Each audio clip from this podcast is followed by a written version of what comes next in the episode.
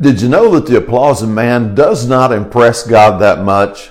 Hello, I'm Clarence. I'm the preacher. What does impress God? Well, I'm here to look into that question, and we're going to answer that question starting right now. Now, the thing that impresses God is spiritual values, of course. He is looking for people who have high moral values, people who are willing to make obedience the way of their life, sacrificial obedience, if you would. It all gets back to Ecclesiastes 12 and verse 13, where he says it is the whole duty of man to fear God and keep his commandments. That is what makes God smile. That is what makes him go, hey, that's a pretty good disciple there. When he looked at Job, it was the integrity of Job that made Job so impressive. And that is the same thing that will make you and I impressive. And the interesting thing here is, anyone can do it. This is not something that is just set off for an elite few somewhere on the side. Anyone can open up the Word of God, read through the Word of God, and decide to do the Word of God.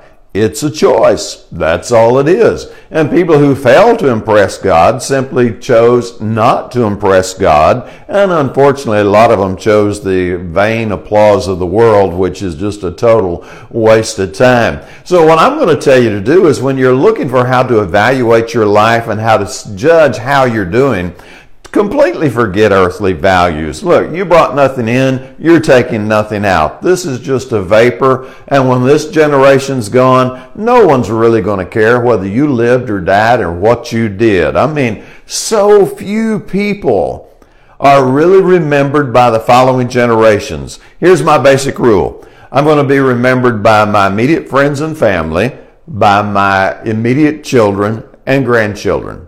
Now, possibly on to my great-grandchildren, but that's about it. And after we get through that little cycle, we are no longer relevant in any way. We're not even a just happy memory in anyone's mind. It's over, it's done. And if we didn't please God, well, we kind of blew our opportunity. Now, obviously, not many people live this way. This is really a crazy idea from a worldly point of view. It scares people to death, and we simply want to get out there and be the example. We want to be the change that we'd like to see in the world, and of course, it always starts with yourself. We don't go out there and change other people until we have truly changed and made those changes in our own heart. Then we're just going to be the example.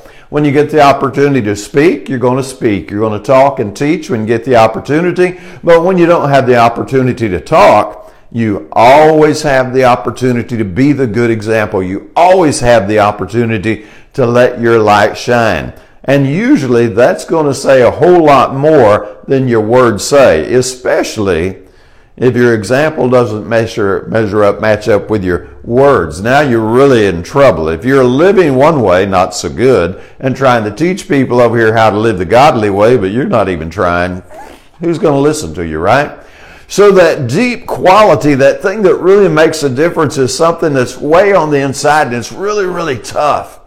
I mean, this is a serious value. Let me use this analogy. Think of the Navy SEALs. They are not the absolute strongest people on the planet. There are people stronger than them. Now, don't get me wrong, they're strong. But what really sets the Navy SEALs off is that inner toughness. They have a value system that they adhere to and they hold to their training, and they will not break from it.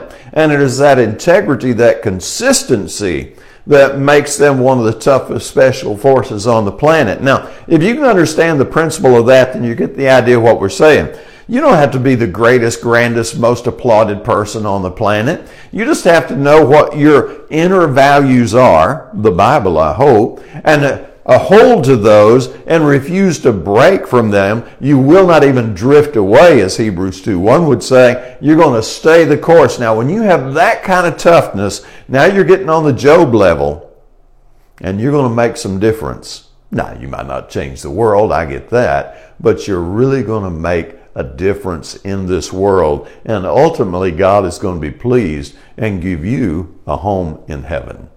Hey, put your comments below, share your thoughts, ask your questions if you'd like. Share this video if you think it might help somebody. And as always, I hope you have a great day.